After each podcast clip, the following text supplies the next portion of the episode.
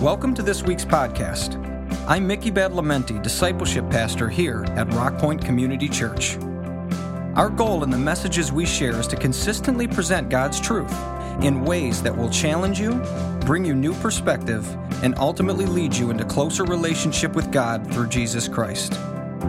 Wherever you're listening from, we hope this message encourages you in your faith. We also welcome you to visit us anytime you're in the Detroit area. Our Sunday services are at 9 and 11 a.m. and include a full range of children's programs, as well as a ministry specifically for children with special needs. Find us on Facebook or visit our website at rockpointe.org for more information. We're in a series uh, entitled Are We There Yet? It's a study in the book of Exodus and beyond. And I want to talk to you today about the stance of faith. This message today is far more relevant today than I intended. It, it, it happens to just align with certain world events uh, that are taking place. Um, so please don't read any political uh, aspects into this. Um, it is interesting, though, as we've seen the horror of what uh, Hamas unleashed. We see the sadness of what is taking place in Gaza and and all that's part of that. But also, uh, it's been interesting to note the, I've never seen this before in my lifetime ever, um, the widespread hatred of Jews. I mean, around the world. And again, I can separate the state of Israel from the Jewish people. Uh, the modern state of Israel uh, is not necessarily the biblical one that was a theocracy, it's a secular state, any more than the scripture that apply to Egypt or other countries apply necessarily today. But the Jewish people are a different thing. And I think one should note um, that there is the most pervasive hatred around the world of the Jewish people like I've never seen before. And the students that we have that are, are marching and, and doing all this involved with that, and people have, have called them different names, and I, I wouldn't do that. I, I think there is a, a term that applies. Uh, I think they are utter, uh, utterly, and I would, I would use the A word, um, you know, the, the A and H, and I would call them utter, completely ahistorical in what they're doing. Um, they don't understand history. So it's, it's in the context of all this going on,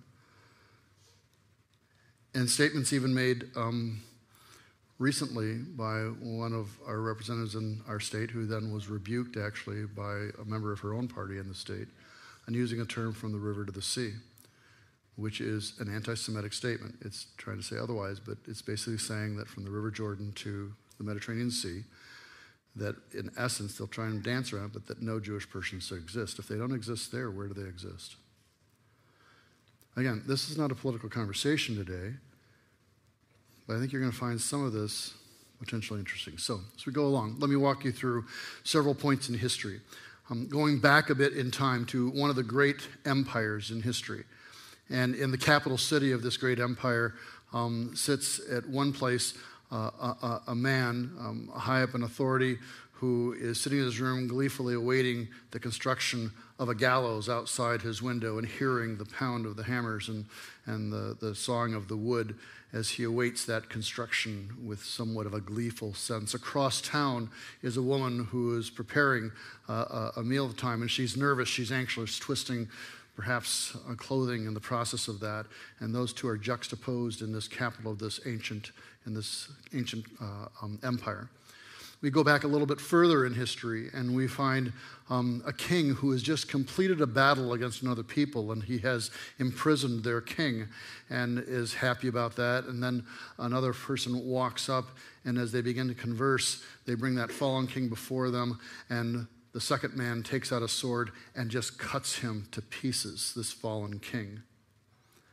And then we go back even a little bit further and we arrive at where we begin our conversation here today um, in the book of Exodus. Children of Israel have just um, starving for water and dried out. God provides his water out of a rock that uh, Moses strikes. And then we have this Exodus chapter 17, verse 8. While the people of Israel were still at Rephidim, the warriors of Amalek attacked them. Moses commanded Joshua, to choose some men to go out and fight the army of Amalek for us. Who are the Amalek? Amalek was, um, you've, got, you've got, Abraham had, had, had, uh, Jacob and Esau. And from, um, or rather, after Jacob and Esau, they split, Jacob becomes Israel. Um, Esau has a son named Amalek. So there's some family connection here. There also would have been awareness that God had ordained these people. Um, so they're going to battle the army of Amalek. This is the first battle that Israel's facing. They have not fought any wars up until this time. God fought for them with the Egyptians. This is going to be a different scenario says, Choose some men, Joshua, and go out and fight the army of Amalek for us. Tomorrow I'll stand at the top of the hill holding the staff of God in my hand. So Joshua did what Moses had commanded, and he fought the army of Amalek.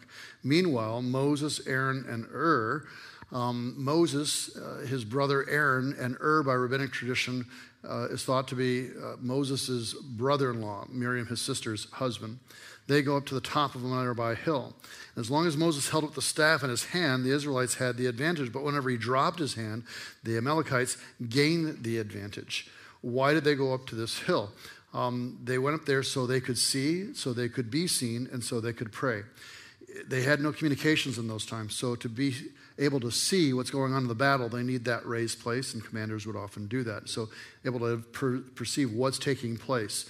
Notice also Joshua takes a picked band of men. Not everyone was up to this task. He takes somewhat of a, uh, those who would have been viewed maybe more elite or more prepared in some way to go and fight this battle. They go up there to see. They go up there to be seen because Moses is a, is a type of totem. He's a type of representation of the people. They're encouraged if they see Moses because you know, him and God are connected. So if Moses okay, then we're, we're okay. So he's there to be seen. But his primary purpose in going up there appears to have gone up there to pray. He takes the rod that God had given him and he raises it up, and it's an act of prayer. And it says that whenever he dropped his hand, the Amalekites gained the advantage. But as long as he was up in prayer, then they were succeeding. It became so obvious to them that it says in verse 12 Moses' arms soon became so tired he could no longer hold them up. So Aaron and Hur found a stone for him to sit on, and they stood on each side of Moses, holding up his hands, so his hands held steady until sunset. As a result, Joshua overwhelmed the army of Amalek in battle. And this is one of the, the most vivid illustrations we see of the importance of prayer. In this case, the life or death of Israel depended on the prayers of one man. Prayer cannot be minimized. There's a time to not pray, as we talked about a few weeks ago, and there's a time to do what God said and take action and to move on. But there's also a time to pray and the importance of that. Moses' prayer, and it's an interesting side thing we won't get into, but the idea that he had an Aaron and an Hur, this is talked oftentimes of those who would come alongside those who would pray, or those who would lead and lift their arms and hold them up when they get tired. Another conversation. And so this is a really significant portion of what takes place in this conversation. Now, what continues on after this is in verse 14. After the victory, Lord instructed Moses, write this down in a scroll as a permanent reminder and read it aloud to Joshua. And it's this I will erase the memory of Amalek from under heaven. That's a pretty harsh thing. He's going to wipe this people group out. I don't even want their memory around. Okay? Why is it that he was so intense on, on wiping out Amalek? A couple of reasons. One is that Amalek um, was a particularly brutal thing. They had attacked Israel knowing that they were God's chosen. So it wasn't just against Israel, it was also an affront against God. These people had just come out of uh, Egypt. They were still exhausted. They were still tired. We find in Deuteronomy chapter 25, verses 17 through 19, a, a, greater expansion of understanding. Never forget what the Amalekites did to you as you came from Egypt. They attacked you when you were exhausted and weary. They struck down those who were straggling behind. They had no fear of God. So, without warning, those that were straggling behind, and they had no fear of God. Therefore, when the Lord your God has given you rest from all your enemies in the land, has given you as a special possession, you must destroy the Amalekites and erase their memory from under heaven. Never forget this. From this and other passages, we can gather that, that they had not done a frontal assault against them. What they had been doing, possibly for a little period of time, is coming along to the stragglers behind the column picking off, in other words, those who were too weak or too old or were women or children from behind the column, and also where the baggage or the possessions of the people would have been. They were known for being plunderers. They were basically bandits or pirates. They wanted the stuff. But they also brutally picked off those that were weak. God's offense is that they went after the weak, they went after the stragglers. They did it for no reason other than their own desires and plunder, and they did it as an offense before God. There's deeper reasons with the Amalekites. We'll get to that in a moment, but let's back up to Exodus chapter 17, and again, going to that verse uh, 14 through 15 here.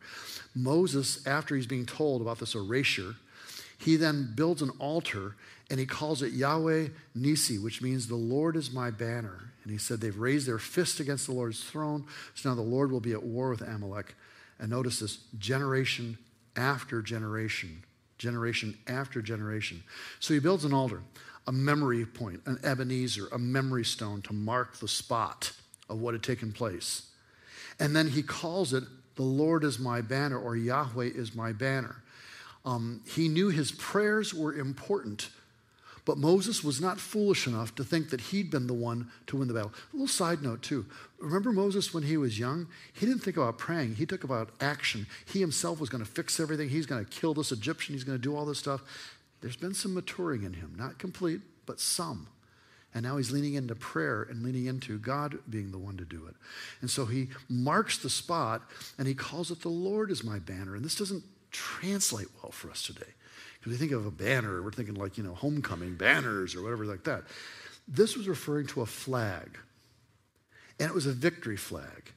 The idea is that the God is victorious in battle, and this is his flag of victory. It's not Moses' flag. It's not Joshua's flag. It's not Israel's flag. You ever watch a, a um, it the Tampa Bay Buccaneers? My kids used to love those when they were playing years back. And whenever they used to, I don't know if they do the same, but when they would score, some guy would run around with the pirate flag, okay, the Buccaneers flag, all around the stadium and waving the flag. We just scored. Same thing. We're going to raise a flag or a banner, but it's not the Buccaneers. Okay, it's not. Um, Moses, it's not Joshua's.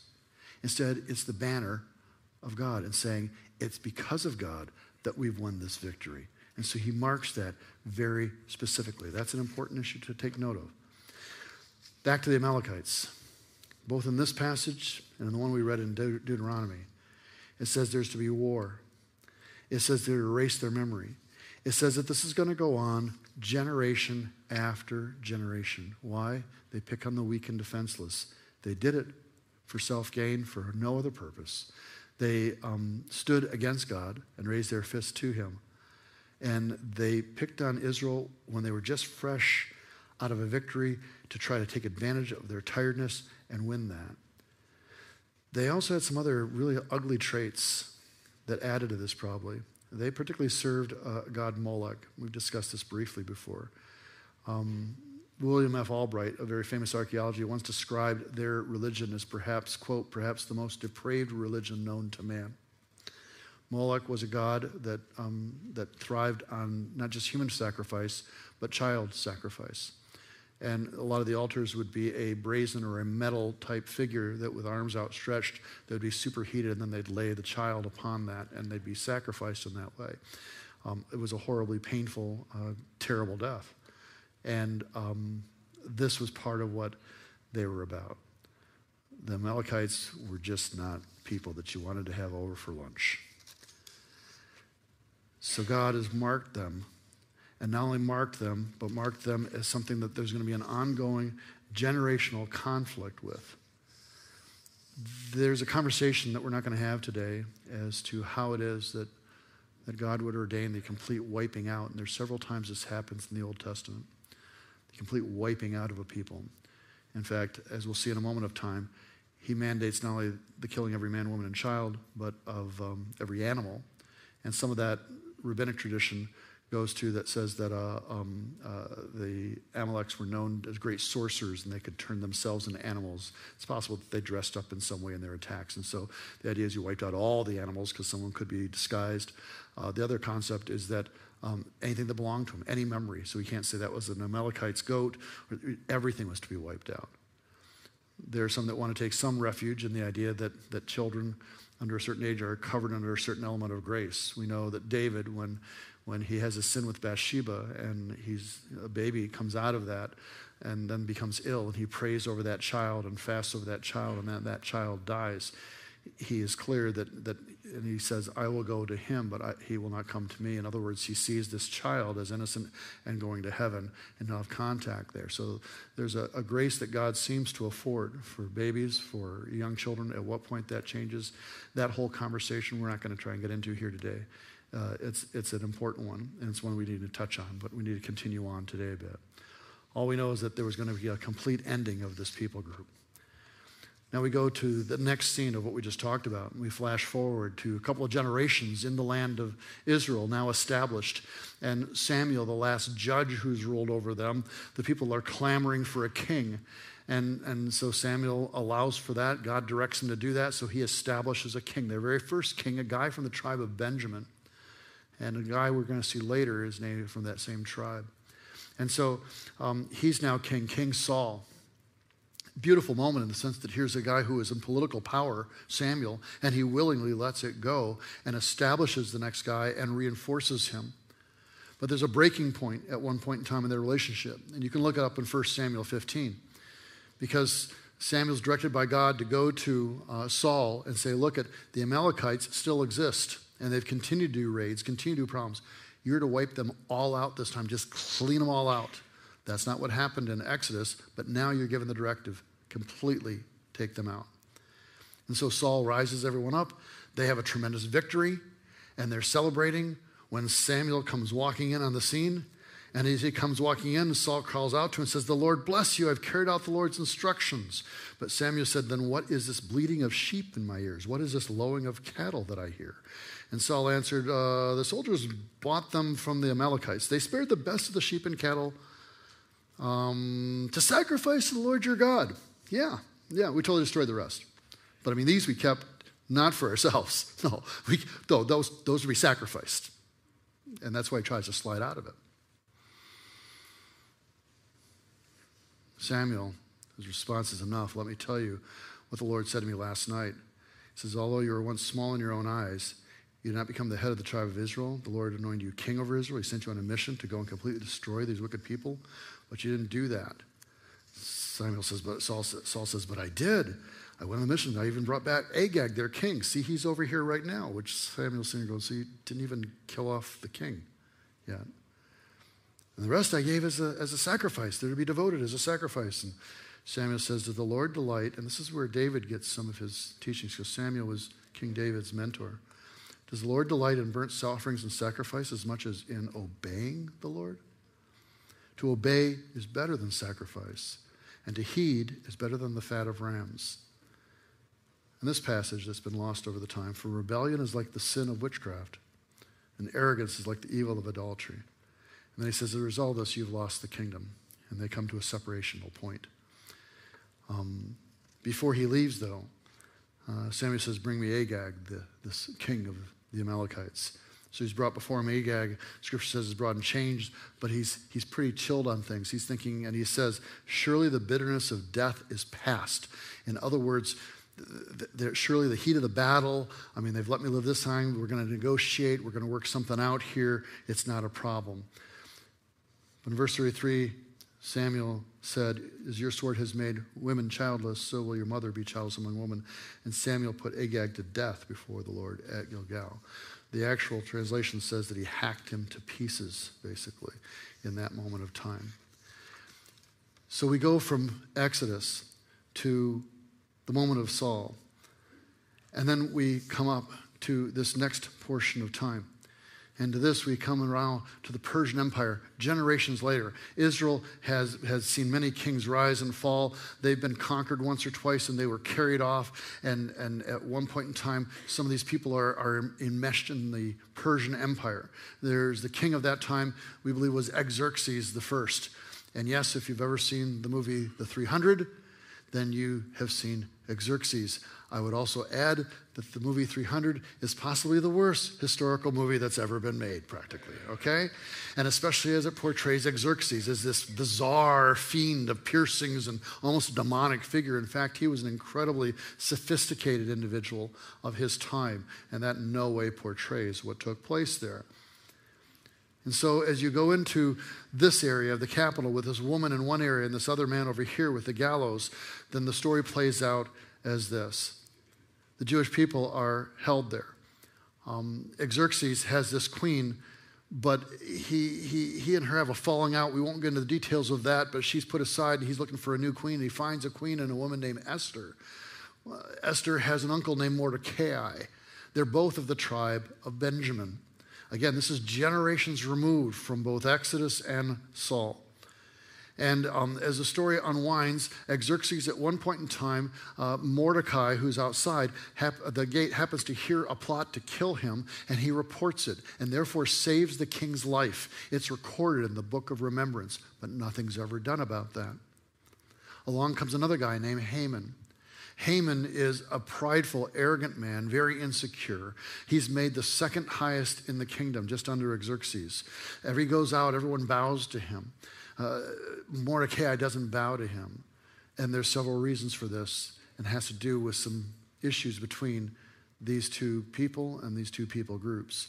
And so Haman's very upset over that. He's angry, and out of revenge, he plots how to deal with Mordecai and all his people. And he tells Xerxes, There's a people here in the empire, and they're not really integrated with us too well. And actually, I don't think they like you too much, and I'll take care of them for you. In fact, I'll even put up the money. In fact, he says he'll put up like two thirds of the annual treasury to pay this off, to, to pay to have this done. King says, Don't worry about that, just get it done. So he signs the law. Another thing about the law of Persians once it's signed, it cannot be revoked. So he signs the death penalty for all the Jewish people in the Persian Empire to take place about 11 months from now or so. Well, when this is heard, Mordecai is disturbed. He, he tries to let Esther know what's going on, and, and Esther's disturbed. And Mordecai says, Everyone doesn't know that you're Jewish, but you know they're going to find out you too, so you have to do something. He says, What can I do? I can't go before the king. The king only calls you. You never show up, and I haven't even seen him in a month. Yeah, he's, he, we're married, but you know, he's got things to do. He's got to invade Greece, you know, all that stuff. And so we don't see each other too often. And if I go into his presence without it, him asking for it, I can be executed. He says, Girl, you got to do what you got to do, okay? Sometimes we're placed into a position for such a time as this that God has us placed. A lot of us hope for a place that God will put us in where you can be used. The place you're at right now is where He wants you to be used at. You might want to think about that sometime. So he goes ahead and she goes ahead and she prays up and then she walks in and, and the king's surprised, but but he likes when he extends his scepter. She touches that and says, What's your wish? He says, I'd like you to come. You and Haman, I'd like to make a dinner for you. Why don't you guys come over for dinner? It's like, Okay. So they go to dinner that night, have a nice time. He says, if this is really pleased you, let's have dinner tomorrow night. He says, okay. He goes home. And while he's at home, he's, he's just can't sleep. You know, even kings get a little bit, you know, insomnia going, and this was pre-melatonin. So he just he just goes ahead and, and he says, look, why don't you bring a book? You, you over there, bring the book of remembrance, read to me. The way you read, I'll be asleep like that, okay? So the guy comes and he reads, and as he's reading along, he reads about Mordecai and his saving of the king. And the king perks up and says, Wait a minute, uh, where, what did we do for him? Where does it say? Oh, we didn't do anything for him. This guy saved my life and we didn't do anything for him? No, we didn't. Oh, that's not right. Okay, now I can't sleep at all. I mean, call up Haman. Haman, come on in. Haman, I got some ideas in mind. Let me ask you, how would you, uh, uh, really, if, if you were the king, how would you want to honor someone? and really show them privilege and honor. And Haman's sitting thinking, because self centered, insecure people always think you're talking about them. So he says, Well, I would say um, give them your royal horse, have one of a high official lead him around, and proclaim loudly the king's favor. And, and Xerxes is sitting here saying, Good idea. Haman, and Haman's like, Yes. And he's like, There's this guy named Mordecai. Take him and do this with him. Haman's like, Are you serious? Yes, my king. And he goes out and he has to put him on the horse. He has to proclaim loudly how wonderful Mordecai is, who he hates. He is so upset. He has a gallows made. And we sit here and think, okay, a gallows, that means like the Western style hanging type thing. No. Gallows in this time period would have meant a large wooden pole sharpened on the top, where you took the individual and by their legs took them and impaled them on the pole until it came out their neck. I know, lovely. 75 feet high. This was common for the Persians. It became common later for the Romans. Later, they switched this over to crucifixion. This was the way it was done. So all this is fixed and all this is done. When the next night the meal is about to take place, and, and while they're at the meal, um, finally Esther um, shares what's on her heart. King, all the Jews are going to be killed. Yeah, who cares? I'm a Jew. Oh, wait a minute. This makes this personal now a bit. Um, okay, what's this all about? Haman wants us all dead. This guy hates us. And the king is upset. He's realized that he's not been told the full truth. He's been kind of made a fool of. He goes off to think about this outside. He's a little upset. Meanwhile, Haman is so completely freaked out by what's going on that he goes to Queen Esther, and they would have been reclined in the Oriental fashion upon couches in those times to eat, that he falls at her feet or falls upon the couch to beg her for intercession rabbinic tradition says that, that actually Gabriel tripped him so that he fell, but whatever. He ends up there. The king walks in, sees him prostrate on the queen, and says, What are you thinking? You're going to do this in my own house? He says, You're done.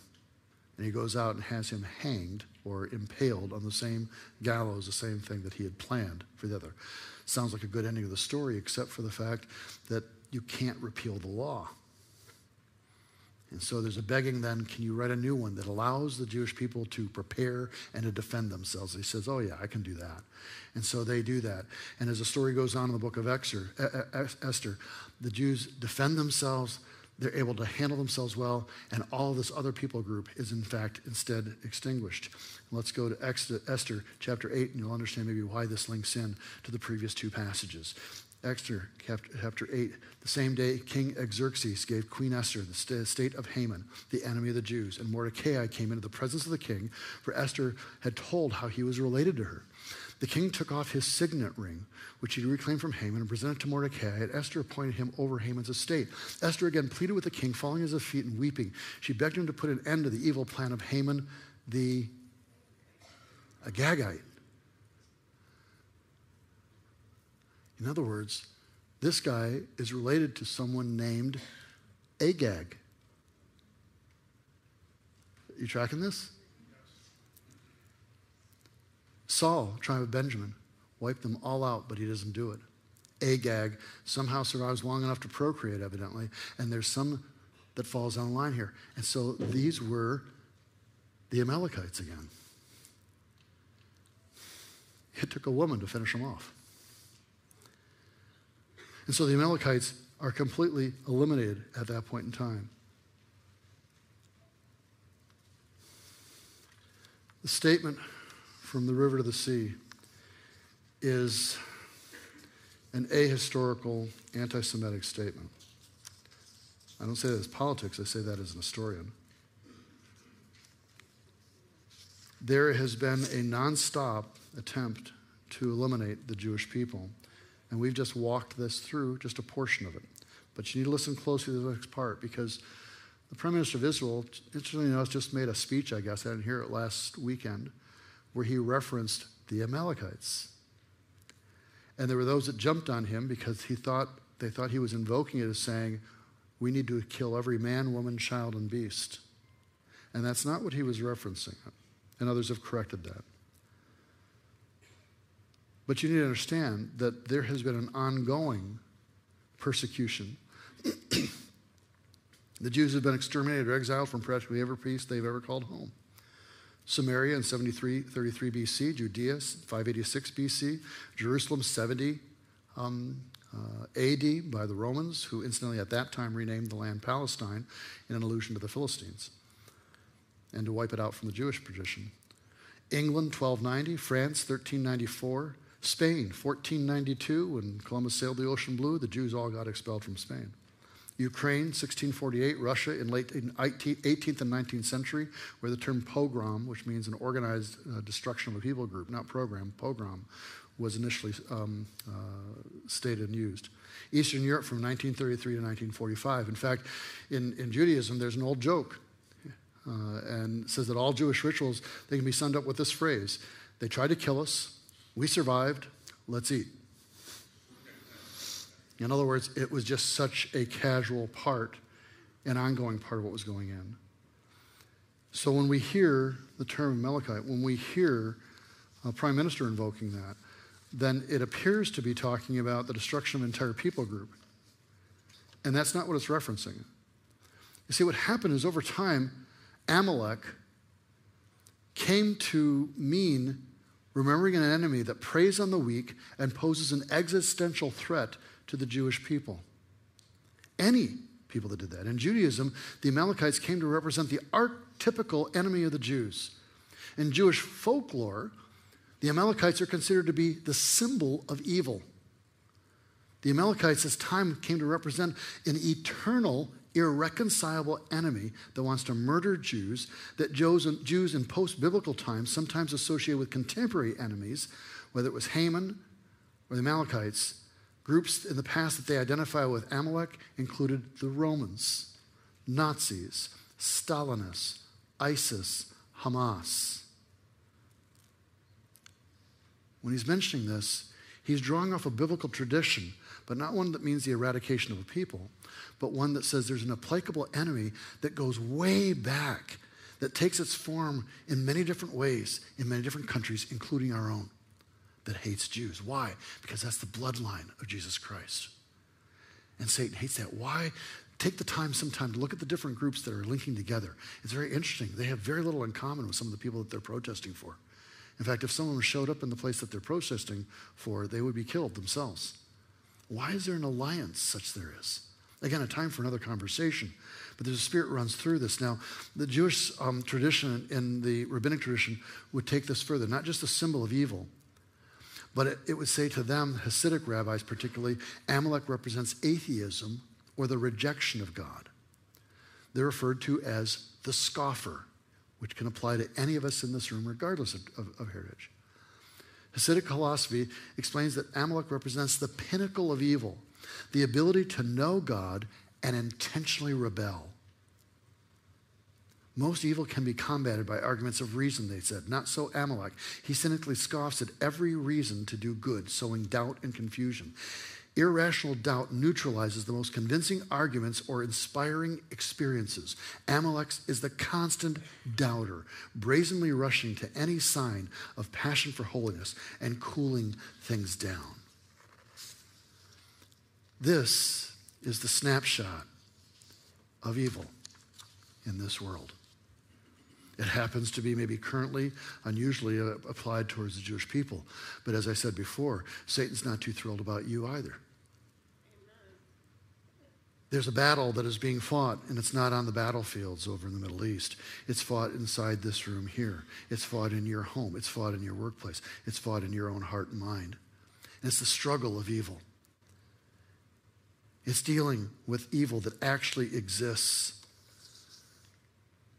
Romeo Dallaire, who was the commanding UN peacekeeping forces in Rwanda 93 to 94, when more than 800,000 Tutsi Rwandans were slaughtered over three months, Dallaire said that what happened made him believe in evil, even a force he called the devil. Quote, I've negotiated with him, he told us, shaken his hand. Yes, there's no doubt in my mind, and the expression of evil to me is through the devil and the devil at work and possessing human beings and turning them into machines of destruction. And one of the evenings, looking in my office, one of the evenings in my office, I was looking out the window, and my senses felt that something was out there that shifted me, that was there with me, that shifted me. I think that evil and good are playing themselves out, and God is monitoring and looking at how we respond to it. There's an evil that exists, and it runs through the line of our own heart, as Alexander Solzhenitsyn would say. Scott M. Peck is a psychiatrist who studied the issue of evil probably more than any other psychiatrist that I know of. Eventually, he came to faith in Christ. Didn't live it out perfectly, but he, he committed to that. And he said this he found working with convicted prisoners, he rarely found evil. He finally decided this quote, the central defect of evil is not the sin, but the refusal to acknowledge it. Not the sin, but the refusal to acknowledge it. He goes on to say that this is why um, with, oftentimes Jesus would deal more severe with the religious leaders than the prostitutes and tax collectors. Evil is described by Peck as militant ignorance. The original Christian tradition and Judeo Christian concept of sin is a process that leads us to miss the mark. That's literally what it means, and fall short of perfection. Peck argues that while most people are conscious of this, at least on some level, those that are evil actively and militantly refuse this consciousness. He considers those he calls evil to be attempting to escape and hide from their own conscience through self deception. One of his views was that people who are evil attack others rather than face their own failures. And then, according to Peck, he said an evil person, this, is constantly self deceiving with the intent of avoiding guilt and maintaining a self image of perfection, deceives others as a consequence of their own self deception, projects his or her evil sins onto very specific targets, scapegoats, while appearing perfectly normal to everyone else, commonly hates with the pretense of love. There's a hatred, but I act like I'm loving for the purposes of self deception as much as to deceive others. We're hearing the word love tossed around in this country more than ever before, and it's got very little to do with love It is a amassed evil hatred, self deceiving and deceiving others. It abuses political power, uh, power, maintains a high level of respectability, and lies incessantly to do so, is unable to think from the viewpoint of their victim, of their scapegoat, ever. Most evil people realize the evil deep within themselves, but are unable to tolerate the pain of introspection or to admit to themselves they're evil. Thus, they constantly run away from their evil by putting themselves in a position of moral superiority and putting the focus of evil on others. Proverbs chapter 15, verse 28. The heart of the, of the godly thinks carefully before speaking, but while the wicked overflows with evil words. In combating this evil, think carefully of what you're speaking. Don't rush to your keyboard. Don't rush to your social media. Think carefully before you type or before you think as you engage this combat. Proverbs 3 6 says, Seek his will in all you do, and he'll show you which path to take and help you to turn away from evil.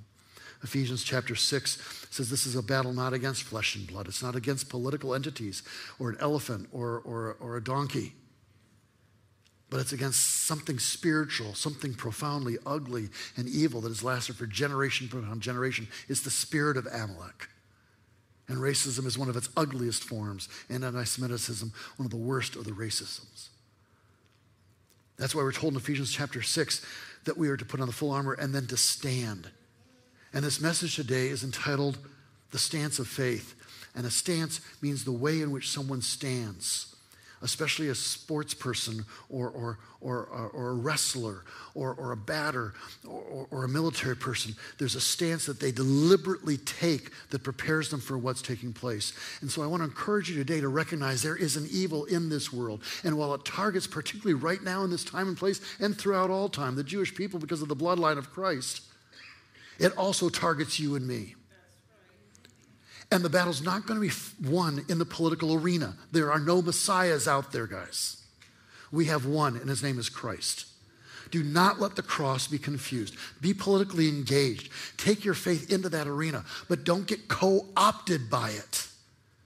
Or too quickly, you find yourself becoming the very monster that you are trying to fight. And Friedrich Nietzsche statement this is battle not with monsters, lest you become a monster. And if you gaze into the abyss, the abyss gazes also into you.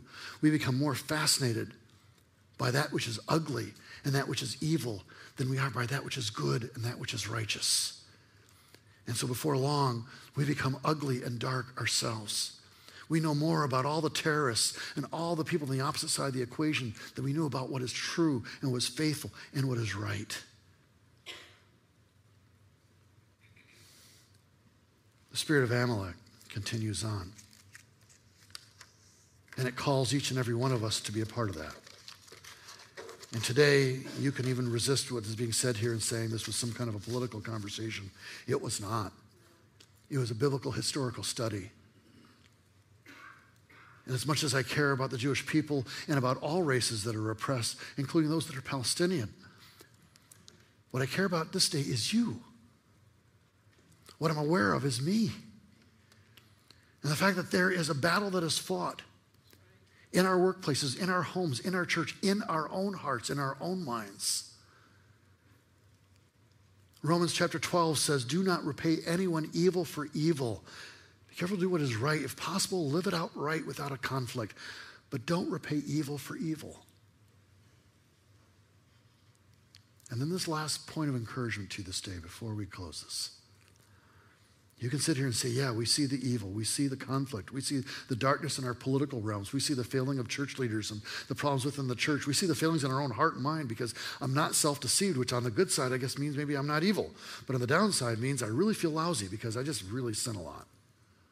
Well, rejoice in that. You're not evil then, okay? At least you're conscious of it. But we struggle with that. And for you today, closure, John chapter 16, verse 33. Jesus speaking he says, I've told you these things, all the stuff I've told you, so that in me you may have peace, not fear and conflict. In this world, you will have trouble. Promise you. But take heart. Take heart. Why? Who's the I? That's Jesus. That's Jesus. Joshua didn't just fit the Battle of Jericho, he also fought the Amalekites. Joshua's name means salvation. In the language of the scripture, especially in the time of the New Testament, it translates out as Jesus. Joshua is a type of Christ. Joshua fights his people's enemies and overcomes them. And then he leads his people into the promised land. In the same way, Jesus Christ fought our enemy. He doesn't do it, and things transition in the New Testament. It's no longer warfare with sword and flame. Instead, our Joshua, our Yeshua, offers his life instead of taking lives. He asks his followers to pick up their cross, to deny themselves and follow him, not to wipe out entire groupings of people says we're to come and humble ourselves before God. It says that for all our sin, and if we truly face the evil that resides within us, and that if we take that and repent and confess that before God, that the sacrifice of Christ on the cross wipes that slate clean, and we can live in a new community called the kingdom of God. This morning, we're going to partake of communion together. You do not have to be a member of this church to join us. Ours is an open communion. You do need to be a follower of Christ. If you've not repented of that sin, accepted Christ's work on the cross, and embraced that, then just let it pass you by today. But if you have, then we welcome you to join us. And as this is being dispensed today, we, we just ask that you'd hold it. We'll take of it together, and the, the bottom cup is the bread, and the top one is the wine. Hold it, we'll take of it together.